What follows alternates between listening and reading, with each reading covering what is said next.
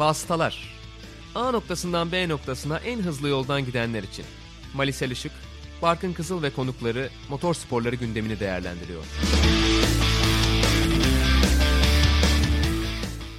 Vasıtaların 40. bölümüne hoş geldiniz.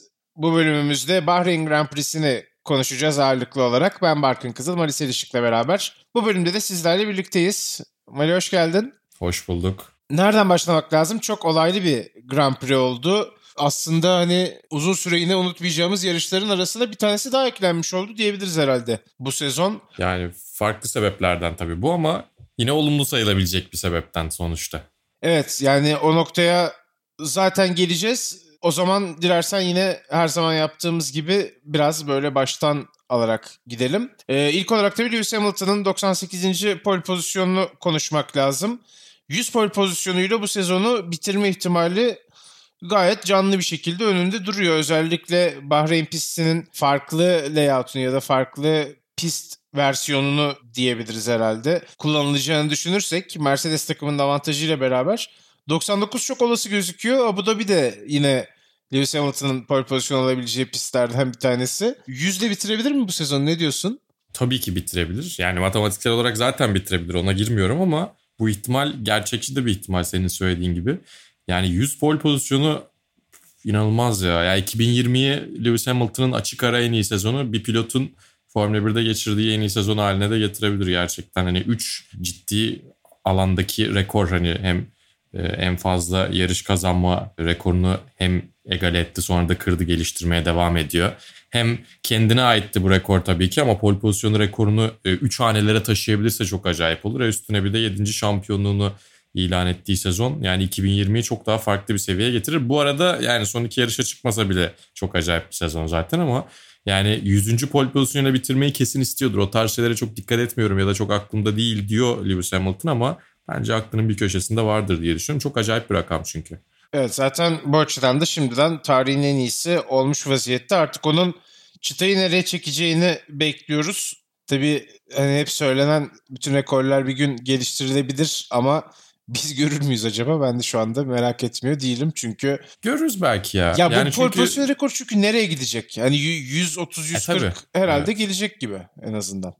Ya 130-140 olur mu bilmiyorum. O da çok korkunç bir rakam ama en azından galibiyetle e, pole pozisyonun ikisi de 110-120 e, civarına gidebilir gibi duruyor. Yine ben iyimser yaklaşıyorum bu arada. Hamilton 40 ve sonrasına kadar da yarışır. Mercedes de aynı rekabetçiliğini korursa bambaşka seviyelere de gidebilir.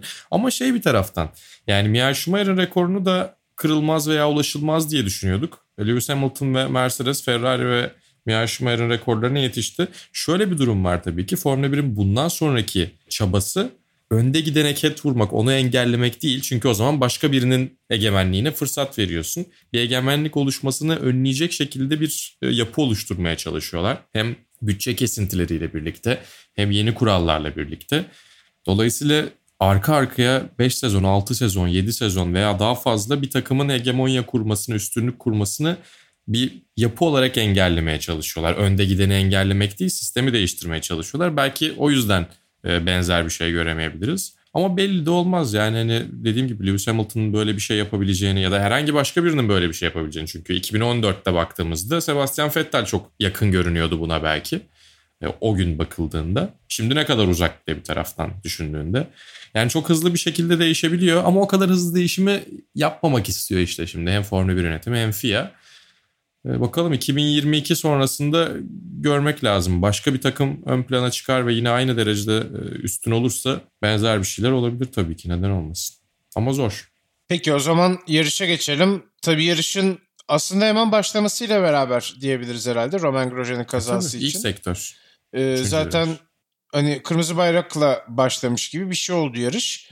Bu sezonda gördüğümüz dördüncü kırmızı bayrak e, iki kez Mugello'da görmüştük ve Moza'da bir kez görmüştük. Bahreyn'de de yine kırmızı bayrağı gördük ama bu herhalde o kazaların en kötüsüydü. En çok akılda kalıcı olanıydı. Ya ben hiç Formula 1 izlerken bu kadar korktuğumu hatırlamıyorum açıkçası. Ya ben de yani çünkü e, Robert Kubica'nın kazasında da atıyorum başka ne olabilir? Alonso'nun e, Gutierrez'le yaşadığı temas sonrası yaşadığı kaza sonrasında da Avustralya'da 2014 olması lazım. Yani onlarda da Formula 1 araçlarının normalde dayanması gereken kazalar olduğunu bildiğin için çok Evet. fazla gerilmiyorsun. Ha şöyle bir şey var belki e, Felipe Massa'nın kazası olabilir ama o anda değil. Çünkü daha sonra kafasına yay isabet ettiği belli oldu yayında. E, o dönem canlı yayında e, TRT'de konuşup stüdyoda fark edilmişti. Oradan hatırlıyorum ben de tatildeydim izliyordum. Ama o kaza anında yine çok fazla şey değildi. Bir süre araçtan çıkmayınca falan belki biraz ya bir dakika bir şey mi var demiştim. Görür görmez bu kadar telaşlandığım başka bir kaza olmadı ki olacağını da tahmin etmiyorum. Çünkü yani o kadar geçmişe ait bir görüntü ki kaza sonrasında alev topuna dönen bir araç. En sonda zaten e, 1989 Imola'da Gerhard Berger'in kazasında F1 aracı bir darbeyle alev almış. Ondan önce de yani zaten 1970'ler ve 80'ler diyebileceğimiz döneme ait bence bir görüntü. O açıdan çok acayip bence. Yani daha önce görmeye alışmadığımız ve bu aracın bunu yapmaması gerekiyor dediğimiz bir şey ya. Ne olursa olsun hani yakıt deposu ne kadar güvenli işte karbon kevler e, hem esnek hem çok dayanıklı çok acayip bir malzeme. Biraz böyle geliştirilmiş bir mide gibi hani o tarz şeyleri hep biliyoruz anlatıyorlar da biz de okuyoruz öğreniyoruz. E, öyle olunca yani bir kaza sırasında e, yakıt tankının parçalanıp arabanın alevler içerisinde kalması kocaman da bir alev topu görmeyi ki hiçbirimiz beklemiyorduk. Yani bir şeyler ciddi anlamda ters gidiyor ilk anından görüyorduk. Beni en çok gelen o oldu açıkçası. Ve görüntülerin gelmemesi tabii ki biraz aslında geriyor ama o standart prosedür zaten onu da konuşacağız. Ama sen ilk gördüğünde neler düşündün bu arkın seni de merak ediyorum. Ya senin de dediğin gibi hani alev almasını aracın hiç beklemiyorsun. Bir de hani bazen kaza olur bir süre sonra araç alev alır. Başka serilerde bunu görürüz. İşte binek otomobillerde vesaire GT'de. F1'de de olabiliyor. Çok Ya- çok değil ama ufak Evet, ufak evet. yanar mesela Hani başka. küçük küçük yanar sonra bir anda parlayabilir. O yine hani biraz daha rahatlatıcı bir görüntü belki. Yani tabii hoş bir görüntü değil ama burada bariyerle temas gelir gelmez bir anda hani Hollywood filmi efekti gibi yanan bir otomobil ve yani herhalde gece yarışı olmasının etkisiyle de çok çok parlak gözüktü zaten. Yani aracın da verdiği görüntü zaten ikiye bölünmüş bir Haas otomobili vardı. Gerçekten çok korkunçtu. Yani oradan Roman Grosjean'ın nasıl çıktığını gerçekten bir yandan aklım almıyor. Bir yandan da diyorum ki işte hani Formula 1'in geldiği nokta bu. Ki hemen konuşmak lazım tabii ki orada sağlık aracındaki ikilimiz Doktor Ian Roberts ve aracın sürücüsü Alan van der Merwe ikisi de çok iyi iş yaptılar. Herhalde onların profesyonel müdahalesi zaten oradaki pist görevlilerini de biraz çekip çeviren aksiyonlar oldu. Çünkü kimse bu ölçekte bir kaza beklemediği için seninle de konuşuyorduk. Ya şoke olmuş vaziyette kazayı takip eden bazı güvenliği sağlaması gereken görevliler de vardı. Hani onları kızdığım için söylemiyorum. Ama Hı hı. e, yani orada profesyonellerin olması herhalde Grosjean'ın da çok büyük şansı oldu doğru zamanda müdahalenin gelmesi. Doğru. Bu arada Alan van der Merwe ve Ian Roberts da diyor yani böyle bir şey görmeye alışık değiliz ve biz bütün senaryoları olmayacak senaryoları değerlendiriyoruz ama böyle bir şey görmeyi asla beklemiyorduk. Çok garip geldi diyorlar. Onlar sadece aynı derecede şaşırıp belki aynı derecede endişelenip şoke olup bunu baskılayabilen insanlar oldukları için diğerlerini de yönlendirebildiler. Tabii yani pist görevlilerini gerçekten biz her fırsatta zaten takdir etmeye çalışıyoruz ama yani böyle bir durum gerçekten çok acayipti. Bir de düşün sadece e, yakıt değil lityum iyon piller de var e, araç içerisinde. Onlarla da onların da bir parlayabilme ihtimali var. Onların da yanabilme ihtimali var ki belki patlama içerisinde onlar da vardır. Daha detaylarını önümüzdeki günlerde öğreneceğiz. Hepsi bir arada olduğunda o kadar büyük bir aleve yaklaşmakta nasıl yaklaşacağını bilememekte daha doğrusu tereddüt etmeleri çok doğal. Ki yine de bak tereddüt diyoruz. E, Dr. Ian Roberts ve Alan van der Merwe'nin gelip daha sonra onları biraz harekete geçirmek istiyoruz. Bunların hepsi 28 saniye içerisinde olup bitiyor. Yine çok hızlı aslında. Tabii tabii kesin ama e, hani izlerken sanki saatler geçmiş gibi geliyor insana. Çünkü Bir de düşün Grosjean. Grosjean için evet acaba o neler düşündü? E, neyse ki iyi bu arada. Tabii Roman Grosjean zaten mutlaka herkes takip etmiştir. Hastaneden gönderdiği video da çok sempatikti sarılı parmaklarıyla. Yani bu ölçekte bir kazayı tabii böyle atlatması ne olursa olsun psikolojisini etkilemiş olsa da hiç şüphesiz çok çok sevindirici. Hatta belki ufak çaplı bir mucize de denebilir diye düşünüyorum. Yani şöyle e, kazanın farklı farklı durumlarını daha doğrusu farklı farklı faktörlerini takdir etmek gerekiyor. Önce e, eleştirecek kısımları da yine sonra şey yaparız. Bir kere zaten kask, tulum ve e, içerisindeki yanmaz e, kıyafetler inanılmaz iyi çalışmış. Kaskın içine herhangi bir şekilde is veya duman girmemiş. E, hemen kontrol etmişler yine medikal araç ekibi. Çünkü ona göre tabii ki oksijen verilmesi veya benzer bir prosedür uygulanması gerekiyor. Eğer e, duman çektiyse ciğerlerine diye. Öyle bir durum ortaya çıkmamış. Bence bu inanılmaz bir şey zaten. Onun dışında bariyeri tuttuğu elleri galiba. Gerçi ellerin iç tarafıyla tutuyor. Elinin dışında yanıklar varmış galiba.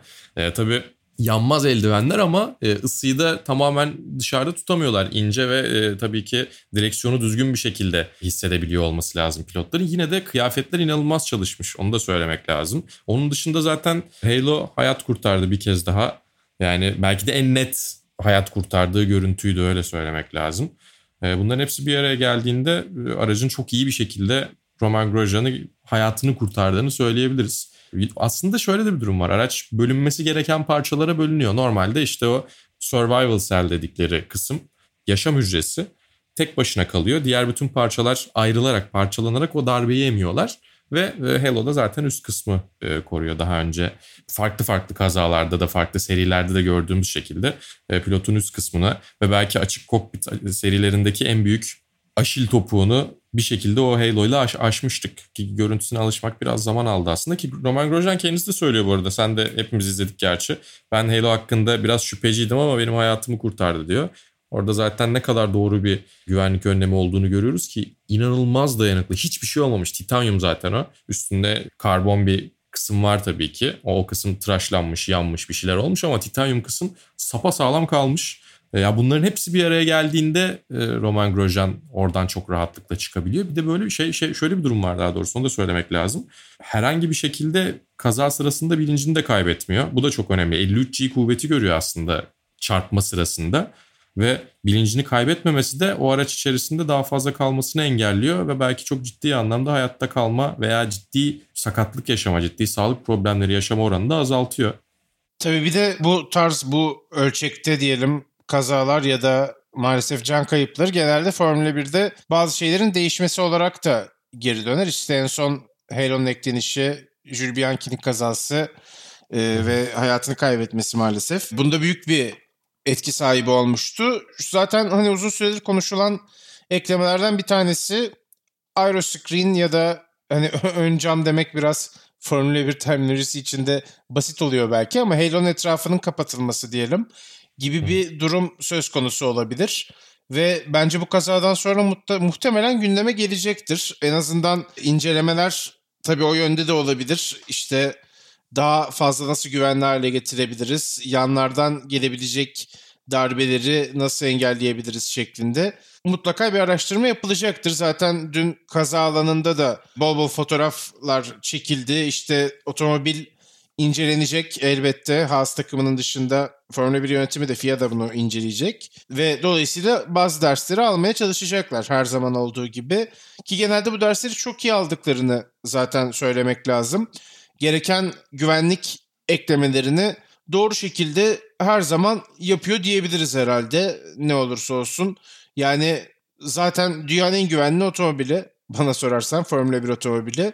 Ama daha da güvenli hale gelmesi için ellerinden geleni yapıyorlar ve bu kazanın ben bir şeyleri değiştirmesini bekliyorum açıkçası. Belki işte önümüzdeki sezondan sonra yeni kurallarla beraber belki biraz daha uzun veya kısa vadede bazı değişiklikler göreceğimizi düşünüyorum ben açıkçası. Sen ne diyorsun? Ya bence şey bu arada e, Aeroscreen'e de IndyCar tarafı deniyor. Orada da çok yükselen kokpit içi sıcaklıklar var. Ben o yüzden Aeroscreen'den çok emin değilim. Halo bence değiştirilmemesi daha doğrusu eksik görünmeyen tek şeydi belki Halo ve Survival Set. O yüzden o kısımlar bence 5 yıldızlı pek iyi diye düşünüyorum. Ya şöyle bir problem var. Araç neden o kadar fazla alevler içerisinde kaldı? Yani fuel collector denilen yakıt örneği almak için kullanılan ayrı bir deponun patladığı ve onun yandığı bilgisi de yarış içerisinde geçti ama zannetmiyorum çünkü bütün depo ve içerisindeki yakıt dışarıya sıçramış kadar dışarıya akmış kadarlık bir yangında öyle küçük bir şey değildi. Çünkü o 5-6 galonluk bir şey bildiğim kadarıyla öyle çok fazla değil. Yakıt tankı mutlaka incelenecek en büyük şeylerden bir tanesi o. Bir de şöyle bir durum var tabii. Güvenlik dendiğinde 3'e ayırabiliriz diye düşünüyorum şöyle bir kabaca. E, pilotun kendi ekipmanının güvenliği, aracın güvenliği ve pistin güvenliği. Bence burada pist güvenliği üzerine ciddi yaptırımlar veya daha doğrusu ciddi araştırmalar ve bunun üzerine e, geliştirmeler gerekiyor. Çünkü en büyük eksik armco bariyerler, metal bariyerler gibi görünüyordu. E, normalde o bariyerin ortadan o kadar açılmaması gerekiyor. Öyle bir durum olmaması gerekiyor. Elo korumuş tabii ki ama yani beklenti öyle olmamalı. E, ne olursa olsun aracın gelmedi mi, gelmemesi daha doğrusu gelmesinin beklenmediği bir yer orası. Ama demek ki olabiliyor. Her ihtimal değerlendirmek gerekiyor. Sebastian Vettel de zaten metal bariyerin yetersiz olduğunu sadece pilotu değil diğer taraftaki görevlileri de tehlikeye sokabileceğini söylemiş ki çok iyi bir nokta bence. E, buna karşın e, Tech Pro veya Safer bariyerler var. İki örnek olarak ön plana çıkıyor. Ve onlar da çok maliyetli olduğu için her viraja konmuyor ya da her e, noktasına konmuyor pistin. Yine de belki burası da tehlikeli olabilir denilen yerlerin sayısı arttırılabilir diye düşünüyorum önlem adına. E, Toto Wolff de modern bariyerlerin ikiye bölüneceğini tahmin etmediğini ve bunun kesinlikle incelenmesi gerektiğini söylemiş. Önümüzdeki haftaya kadar Bahreyn pistinde e, hummalı bir çalışma olacaktır. Bu araştırmayla birlikte bence biraz karşılığını göreceğiz diye tahmin ediyorum. E, çünkü yine beklenmedik ve daha önce pistin gidilmeyen noktalarına gideceğiz. Daha farklı bir outer layout dedikleri pistin etrafından dolaştığımız neredeyse oval denilebilecek bir yapıya sahip pistte. Daha yüksek hızlarla birlikte çok daha dikkatli olmak gerekecek. Yani bir hafta gerçekten hem FIA hem pist yönetimi epey uğraşacaktır diye tahmin ediyorum. Hem araştırma hem de pist üstü değişiklikler için. Yani en, en büyük sınıfta kalan şey bariyerdi diye düşünüyorum. Onun dışında da yine dediğim gibi yakıt tankı çok güven vermedi açıkçası. Çünkü normalde aracın arkası koptu ama motor ve yakıt tankı kısmının da o, o parçayla kopup gitmesi gerekiyor. Sadece yaşam hücresinin ayrıca kalması gerekiyor. Motor zannediyorum yaşam hücresiyle birlikte o parçanın devamı olarak kaldı. Çok garip de bir şey yani. Hani tam ne olduğunu, %100 ne olduğunu biraz araştırmalar sonrası artık bu kış öğreniriz diye düşünüyorum. Ama bakıldığında e, aksayan iki nokta biraz bunlardı. FIA da hemen bunun üstüne gidecektir. Ama tabii ki herkesin çok şanslı olduğu, sadece Grosjean'ın değil etraftaki pist görevlilerinin de çok şanslı olduğu ve tabii ki medikal aracın pist görevlilerinin acayip çabasıyla birlikte Roman Grosjean'ın çok kısa süre içerisinde araçtan uzaklaştığı bir kaza oldu. Ha bir de şey var bak yine onu da konuşalım aslında Barkın. Medikal araç görevlilerinin böyle bir durumda kalma ihtimaline karşı bence açık kaskla gezmemeleri gerekiyor artık. Evet haklısın orada alevlere yaklaşıyorlar sonuçta ve onların da gerçekten yüzünün yanma ihtimali var en azından. Çünkü onlar da yine koruyucu tulumları giyiyorlar.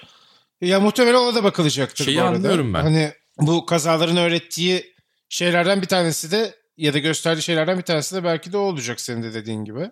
Haklısın. Şeyi anlıyorum bu arada. Pilotlarla iletişim diğer taraftaki insanlarla ya da medikal müdahale, e, sağlık müdahalesi gereken insanlarla birebir iletişim için yüzünü kullanması gerekiyor pilotların. Ama bence o da çeneden açılır bir kaskla çözülebilir. Tamam tam bir full face kask değil ama çeneden açılır bir kask bence ikisini de e, dengeler. Çünkü e, Ian Roberts çok yaklaşıyor gerçekten. Yani alevler bir ara yüzüne doğru geliyor elini falan da tuttu oluyor. Acayip görüntüler zaten yani hani aksiyon filmi gibi.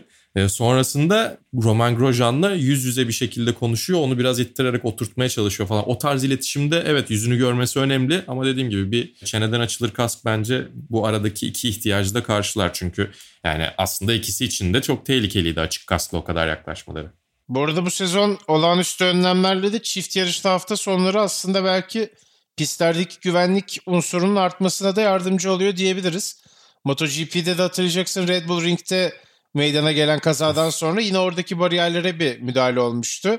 İşte bir sonraki hafta daha güvenli yarışabilmek için. Şimdi Bahreyn'de benzeri bir durum söz konusu oluyor. Yani pistin güvenlik şartlarını tabii kazayla öğrenmek çok yani iyi bir yöntem değil ne olursa olsun. Ama herhalde pistin biraz daha iyi hale gelmesi konusunda fena da bir test olmuyor. Her ne kadar işte senin de dediğin gibi burada farklı bir biçimi kullanılacak olsa da pistin en azından bazı şeyleri görmüş oldular. Ama tabii şu da var yani kazanın oluş şekli de çok garip. Grosjean'ın biraz fazla agresif davranması belki kazayı tetikleyen unsurlardan bir tanesi. Yani acımasız gözükmek hani istemiyorum da çok da hani yapılacak bir hamle değildi o noktada Grosjean'ın yaptığı ve o bariyere o açıyla gelinmesi de hesaplanmış bir durum değil muhtemelen. Çünkü yani pist üzerinde Pistin o açıyı almaması lazım şey otomobilin. Doğru. Yani şey e, şimdi Grosjean sağlıklı hatta neşeli e, olduğu için bence rahatlıkla e, eleştirebileceğimiz noktaya da geçebiliriz. Hem zaten ben oyumu da verdim günün pilotu olarak seçtim. Moral oyumu verdim Roman Grosjean'a.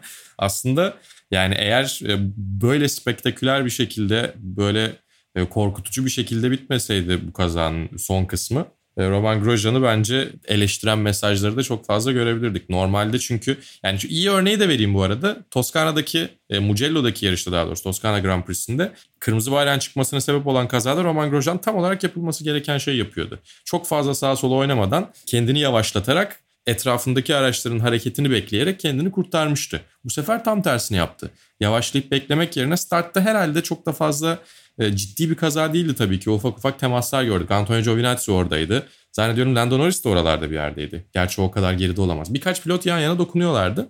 Onlardan yavaşlayarak kurtulmak yerine yanlarından geçip gitmeye çalıştı ama o kadar bir anda pistin neredeyse en solundan en sağına geçerken arkasındaki Daniel Kvyat'ı görmedi tabii ki ona çarptı. Yani aslında tabii ki çok mutluyuz yani Grosjean'a hiçbir şey olmaması neredeyse. Çok acayip bir şey bence. Ama bunların hepsini bir kenara bırakırsak da kaza Grosjean'ın kendi hatasıydı aslında. Yani o yüzden bunu da göz ardı etmemek gerekiyor diye düşünüyorum. Önünde tehlikeli bir durum ortaya çıktığında yapılması gereken hareketlerden bir tanesi değil. Ee, bir de tabii e, görüş anlamında da geliştirilebilecek şeyler olabilir Formula 1 araçlarında. Ee, aynalar neredeyse hiç işe yaramıyorlar diyebiliriz. Yani çok fazla bir şey ifade etmiyorlar öyle söylemek lazım özellikle startlarda. Kullanabilecek sistem ne olur bilmiyorum ama belki kokpit içerisindeki e, belki iki tarafa da konulabilecek bir ışık. Kör nokta ışığı tarzı bir şeyler belki yapılabilir gerçekten. İnternette önerildiğini gördüm ve çok mantıksız bulmadım. Ama arkasındaki kıvyatı hiç görmeden yaptığı bir hamleydi o. Startlarda özellikle tehlikeli olabiliyor bu sezon gördüğümüz üzere. O zaman artık kazayı noktalayalım. Biraz da yarışın geri kalan kısmını değerlendirelim. Kazanın ardından... Aslında şey diyebiliriz bu arada. Kazaya geç, yani kazayı tamamlamadan önce biz kayda başlarken ki haberi de söyleyelim. E, bu hafta yarışmayacak Roman Grosjean. Yerine Pietro Fittipaldi yarışacak Sakir Grand Prix'sinde. Hatta sezonun son yarışında da e, Pietro Fittipaldi'nin yarışma ihtimali var. O da Fittipaldi'lerin Formula 1'de yarışan dördüncüsü oldu. Emerson Fittipaldi'nin iki kez dünya şampiyonunun torunu. Ona da ilginç bir e, wildcard hakkı doğdu. Bu sezon ne kadar çok yarışamayan pilot yerine yarışan başka isimleri gördük. Yani tabii ki genellikle Hülkenberg'di o ama e, bir başka isim daha görmüş olduk. Bir de onu söyleyelim. Ondan sonra tekrar yarışın geri kalan kısmına dönebiliriz bence.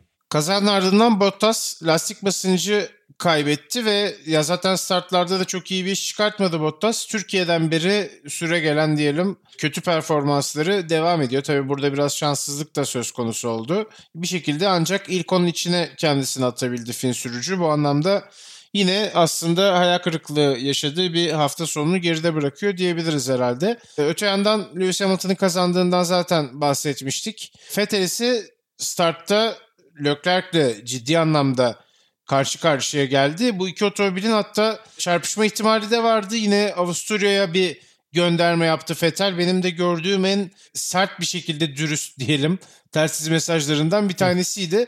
Belki de ayağımı gazdan çekmeyip çarpsam daha iyi olurdu diyor Fetel ve bu ikili arasındaki gerilim aslında sezon boyunca da devam etti. Hala da devam ediyor. Belki e, işte pist dışındaki görüntülerde sanki takım içi ortam o kadar gergin değilmiş ya da araları iyiymiş gibi bir görüntü veriyorlar ama her piste çıktıklarında neredeyse karşılıklı olarak da aslında sadece Fetel tarafından değil bu gerginliği hissediyoruz. İşte Leclerc de telsiz mesajlarında önce sinirini dışarı vuruyor. Sonra Sebastian Vettel'i tebrik etmesi gerekiyorsa tebrik ediyor. Türkiye'de gördük son örneğini. Vettel zaten burada hiç geri adım atmadı enteresan da bir takım arkadaşlığı ilişkisinin sonuna geliyoruz aslında Ferrari'de de. Evet yani Vettel bu arada iki startta da Leclerc'in agresifliğinden şikayetçi olmuş. O da ilginç geldi bana yani iki startta da Charles Leclerc. İkincide evet biraz fazla zorluyor içeriği. Hatta takım arkadaşı olmalarını e, suistimal ettiğini düşünürcesine bir şeyler söylüyor. E, birbirimize boşluk bırakacağımızı bildiğimiz için mi böyle davranıyor diyor. Ya bence çok fazla gerek yok ama bu arada bu e, Sebastian Vettel açısından bakıldığında bence olumlu bir emare. Çünkü normalde sezon içerisinde biraz daha bitkin takım telsizi mesajları görüyorduk. Türkiye'deki podyumla birlikte tekrar içindeki ateş yanmış gibi. E zaten iki yarış kaldı artık sezonun bitmesine. Ondan sonra bir daha Sherlock'lerle veya Ferrari ile iyi anlaşmak zorunda değil. Öyle bir ihtiyacı olmayacak.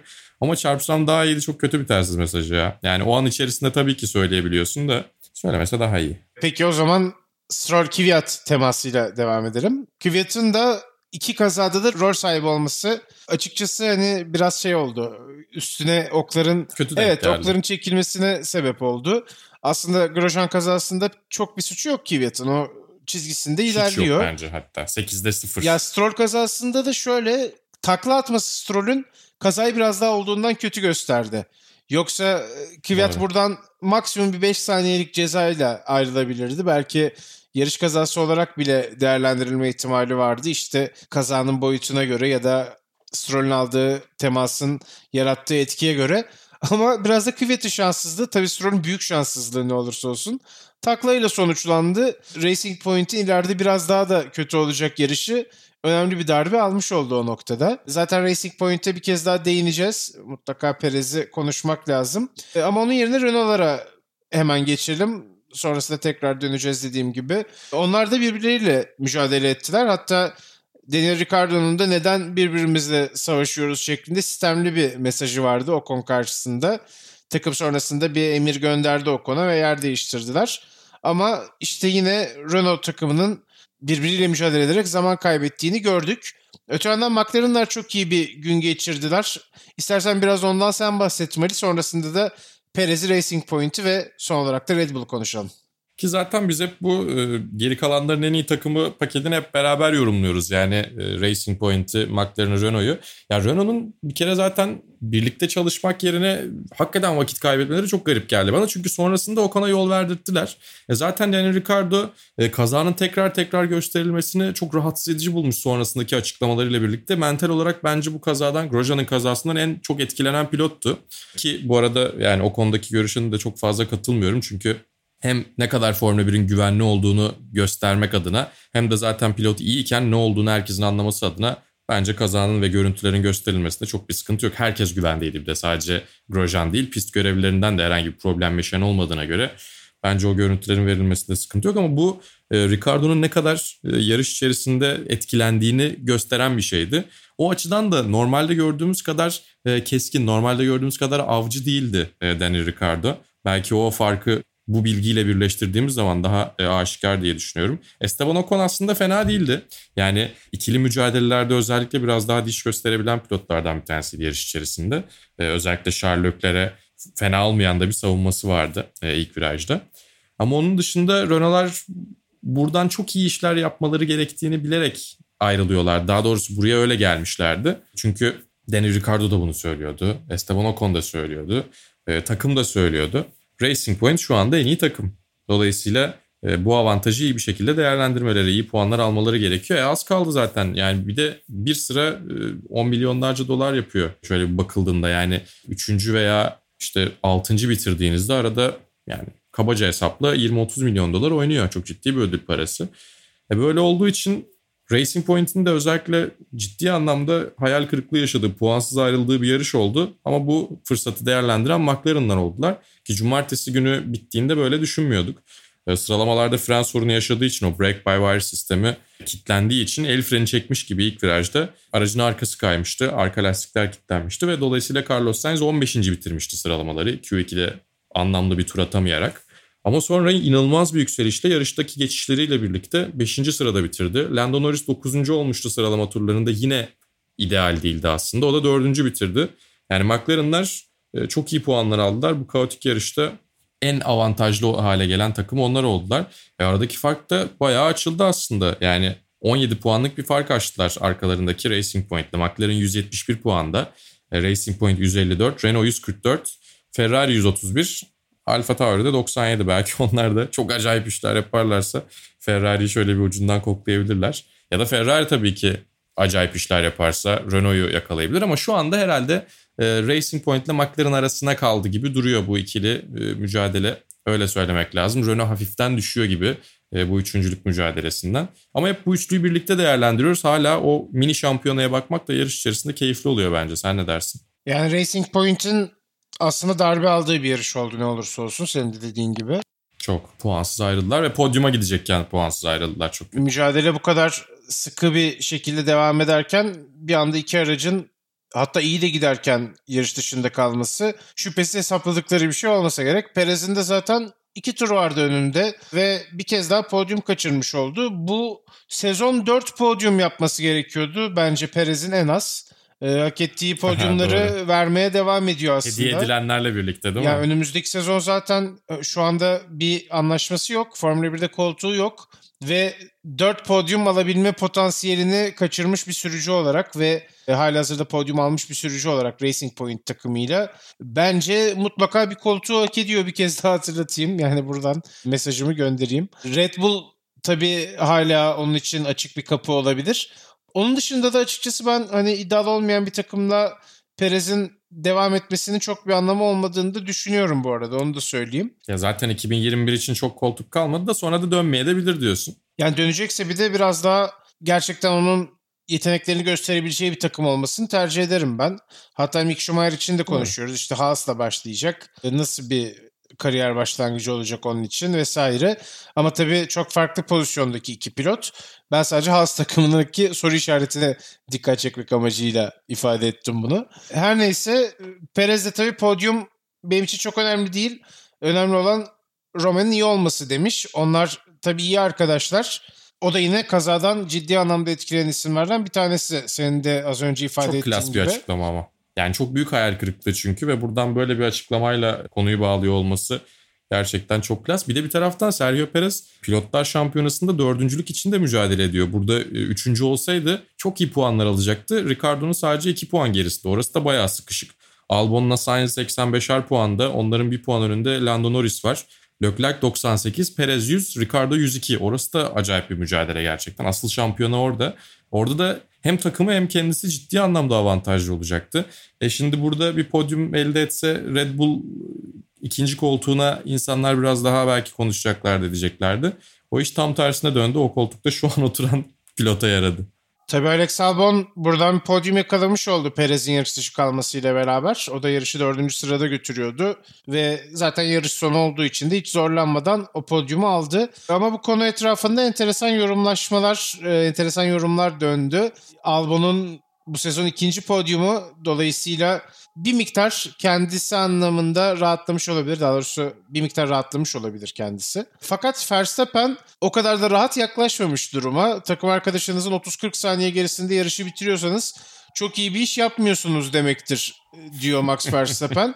Aslında çok da doğru söylüyor. Yani bu kadar tabii açık sözlü olması ondan görmeye alıştığımız davranışlardan bir tanesi. Bunu yapabilen bir isim. Hatta bu tarz yaklaşımlarıyla, açıklamalarıyla biraz da bazıları tarafından antipatiyle bakılan bir isim haline geldi Verstappen.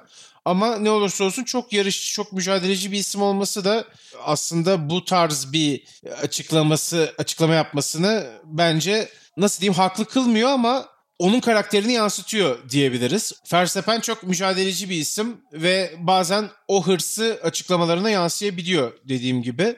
Tabii takım arkadaşıyla ilgili bu kadar sert konuşmak ne kadar doğru ya da bildiği bir şeyler mi var acaba?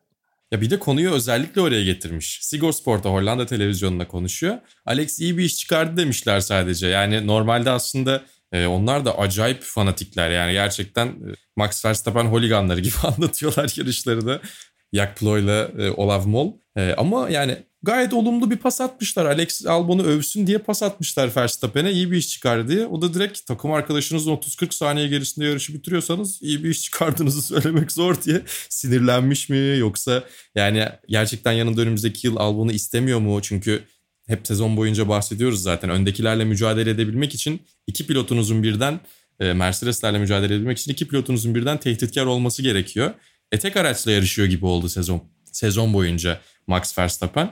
Açıkçası ben biraz şaşırdım yani hiç beklenmedik. Çünkü yani Albon için olumlu bir gün bir de e, olumlu bir hafta sonu oldu. Kötü başlamış olmasına rağmen antrenmanlarda büyük bir kaza yapmıştı. Öyle başlamıştı haftaya. Tatsız başlamıştı. Çok tatlı bir şekilde bitti. Şansla da olsa. Yani ben böyle bir boşluğuna yumruk beklemiyordum Max Verstappen'den Alex Albon'a. O yüzden biraz şaşırdım. Haksız değil bu arada. Sonuna kadar haklı da. Yani çok yeri miydi? Bunu biraz tartışabiliriz. Yani evet bence de. O, hani bu konudan bahsedilecekse bile ondan bahsetmesi gereken kişi Red Bull takımı içinde Verstappen mi? Belki o konuşulabilir. Yoksa zaten takım muhtemelen bir karar verecek. Şu ana kadar genelde Albon'un arkasında da durulduğunu gördük. Bakalım Sanki böyle devam edecek. ya. Evet bana da öyle geliyor. Yani hak ediyor mu kısmını e, bence yine epey tartışabiliriz diye düşünüyorum. Ama Red Bull daha önceki hem Toro Rosso için e, hem Red Bull için daha önceki adam harcamalarıyla birlikte e, biraz aslında yeni gelecek pilotları ya da yeni gelecek yetenekleri bünyesine katmakta zorlanabileceğini fark etti bence. O yüzden artık onu biraz daha azaltıp daha fazla koruyucu, biraz daha yapıcı olmaya çalışıyorlar. Tabii bunun için Helmut Marko'nun ağzını da bantlamaları gerekiyor bence ama e, onun dışında e, daha olumlu ve daha bence sakin bir yaklaşımla daha sabırlı davranmaları gerekiyor Alex Albon için. Ha bu arada Pierre Gasly yerleri değiştirseler gerçekten itiraz eden olmazdı. Ama aynı şey olduğunda bir kez daha aynısını yapacaklar mıydı? O iş ondan sonra hiçbir yere varmayacak. Saçma sapan bir dönme dolaba dönecekti. Ki daha önce oldu yani. Hani özellikle Daniel Kvyat'ın sürekli atıp atıp geri aldıkları bir adam olduğunu düşünürsek. E, bu yüzden Albon'u sanki tutacaklar gibi görünüyor. Bu arada biz şimdi bunu e, kaydediyoruz. Bizden birkaç saat sonra herhalde yayınımızın birkaç saat öncesinde olacak. E, Sergio Perez YouTube'dan basın toplantısı yapacak. Belki F1'e bir sezon ara verdiğini açıklayabilir. Yani onun da Red Bull koltuğuna geçme ihtimali çok olası görünmüyor. Zaten öyle bir açıklama olsaydı Red Bull basın toplantısı yapardı. Ama o tahmini e, sonraya bırakalım. Bu arada Sergio Perez demişken çok ufak bir parantez açalım. Yine yarış aksiyonuna geri dönüyoruz ama e, Perez'in aracını söndürmek için karşıdan karşıya geçen pist görevlisi Lando Norris'i epey korkuttu. Az daha çocuk Tom Price oluyordu. E, iyi bir örnek verdik, takdir ettik pist görevlilerine ama e, kulağına çekilmesi gereken bir harekette. E, onun için var. Tabii araç yanıyor diye içgüdüsel hareket etti diyor Michael Masi ama bir taraftan da o tarz eğitimlerde çok net çizilen çizgilerden bir tanesi. Çok acil bir şey yoksa, acayip bir şey yoksa karşıdan karşıya pistin tarafını değiştirmeyin diye. O da Perez olayına dair e, pistin ve tabii ki yarışın bir başka tehlikeli noktasıydı. Ya o kadar çok tehlikeli şey oldu ki aslında e, üst üste gelince bazı şeyleri atlayabiliyoruz. Hemen onu geri döneyim söyleyeyim dedim. Red Bull'un da 2017 Japonya'dan bu yana ilk kez bir çifte podyum yaptığını gördük. Onların ölçeğindeki bir takım için bu çok iyi bir gösterge değil ne olursa olsun. Aslında Verstappen'in yanındaki ikinci ismi bulmak konusunda da bence ne kadar zorlandıklarını ya da yaptıkları tercihin onlara çok olumlu bir şekilde dönmediğini gösteren bir istatistik diyebiliriz herhalde. Tabii defalarca söyledik günün pilotu Roman Grosjean seçildi. Çok baskın bir oy farkıyla seçilmeyi başardı bildiğiniz gibi. Moral desteği verdik yarış severlerin oylarıyla seçiliyor ve Lewis Hamilton da bu yarışta 95. yarış galibiyetini aldı. Orada da yine 3 hanelere doğru gidiyor Lewis Hamilton ve 7 yıldır da bitirdiği her yarıştan puan almak gibi e, yani inanılmaz bir istatistiği var. Zaten bitirmediği yarış sayısı da öyle çok çok fazla değil tabii. Onun da altını çizmek lazım herhalde. Az önce koltuklardan bahsediyorduk. Bir koltuk spekülasyonuyla ya da haberiyle devam edelim. Formula 2'de tabii şampiyonluk mücadelesi devam ediyor. Mick Schumacher 14 puanlık bir liderliğe sahip ve ikinci sıradaki Callum Aylett senede, seneye Formula 1'de yarışmayacağını açıkladı. E, sen de buraya not düşmüşsün. Şampiyon olursa zaten F2'de de yarışamıyor ama hani şampiyon olacak mı? Orası belki daha uzar gider muhabbetimiz. Onu konuşmaya başlarsak. Belli olmaz. Ee, ama nerede evet. yarışabilir Callum Aylett? Çünkü Formula 1 seviyesine gelebilecek ya, bir isim. Formula olabilir, VEC olabilir. Belki Formula E'ye bakabilir ama Formula ya Formula 1 seviyesinde olmadığını aşağı yukarı biliyorduk zaten. Yani evet F2'de şampiyonluk mücadelesi veriyor olmak e, takdire şayan ama e, Callum Aylett'e hiçbir zaman ya bu çocuk F1'e çıkınca ne yapacak diye düşünmedim ben açıkçası. Biraz e, zamanın işte Oliver Turvis'i, e, Oliver Rowland'ı gibi yine Britanyalılardan örnek veriyorum. Biraz öyle bir hava vermişti. O yüzden F1'de yarışmayacak olması bizim için çok sürpriz değil. Çok üzücü de değil açıkçası. Herkes de giremiyor zaten F1'e. Ama tabii ki ne olacağını da göreceğiz. Yani çok iyi bir hafta sonu geçirmemesine rağmen e, puan farkını kapattı Mick Schumacher'le. Bir de o yepyeni e, pist layout'u ile birlikte önümüzdeki hafta sonu e, F2'de şampiyon belli olacak. E, iyi de bir avantajla giriyor Mick Schumacher. Onu zaten haftaya da konuşuruz. Peki o zaman bölüm içinde de bahsettiğimiz gibi Ayhan Can Güven ve Josh Rogers onlar VCO Pro Sim Series iRacing şampiyonasında ikinci yarışlarını kazandılar. İşte onların rakibi Max Verstappen. Bundan bahsediyorduk. Ve bu ikili şampiyonluğa da daha doğrusu şampiyonda liderliğe de yükseldi. Bakalım Ayhan Can Max Verstappen kapışmasının galibi kim olacak? Umarım ki biz kazanırız. Ayhancan kazanır tabii ki. Heyecanla takip İlk ediyoruz. Max'lar kazanmıştı. Bunu Ayhancanlar kazandı. Çok da güzel bir düello var aralarında. Bir de draft şeklinde oldu zaten. Hani e, sim yarışçıları e, zirveden itibaren gerçek yarışları draft ettiler. E, ilk draft pick'i Max Verstappen'de 2'den Ayhancan seçilmişti. Orası çok keyifli. Ayhancan'ı da konuk alırız zaten ama sene içerisinde de vasıtalar sezonu içerisinde de bu şampiyonadan bahsedeceğiz. Çok keyifli. Peki böylece Vasıtaların 40. bölümünün sonuna geldik. Ee, bir sonraki hafta yine bir başka Bahreyn Grand Prix'sinin ardından sizlerle birlikte olacağız. Şimdilik hoşçakalın. Hoşçakalın.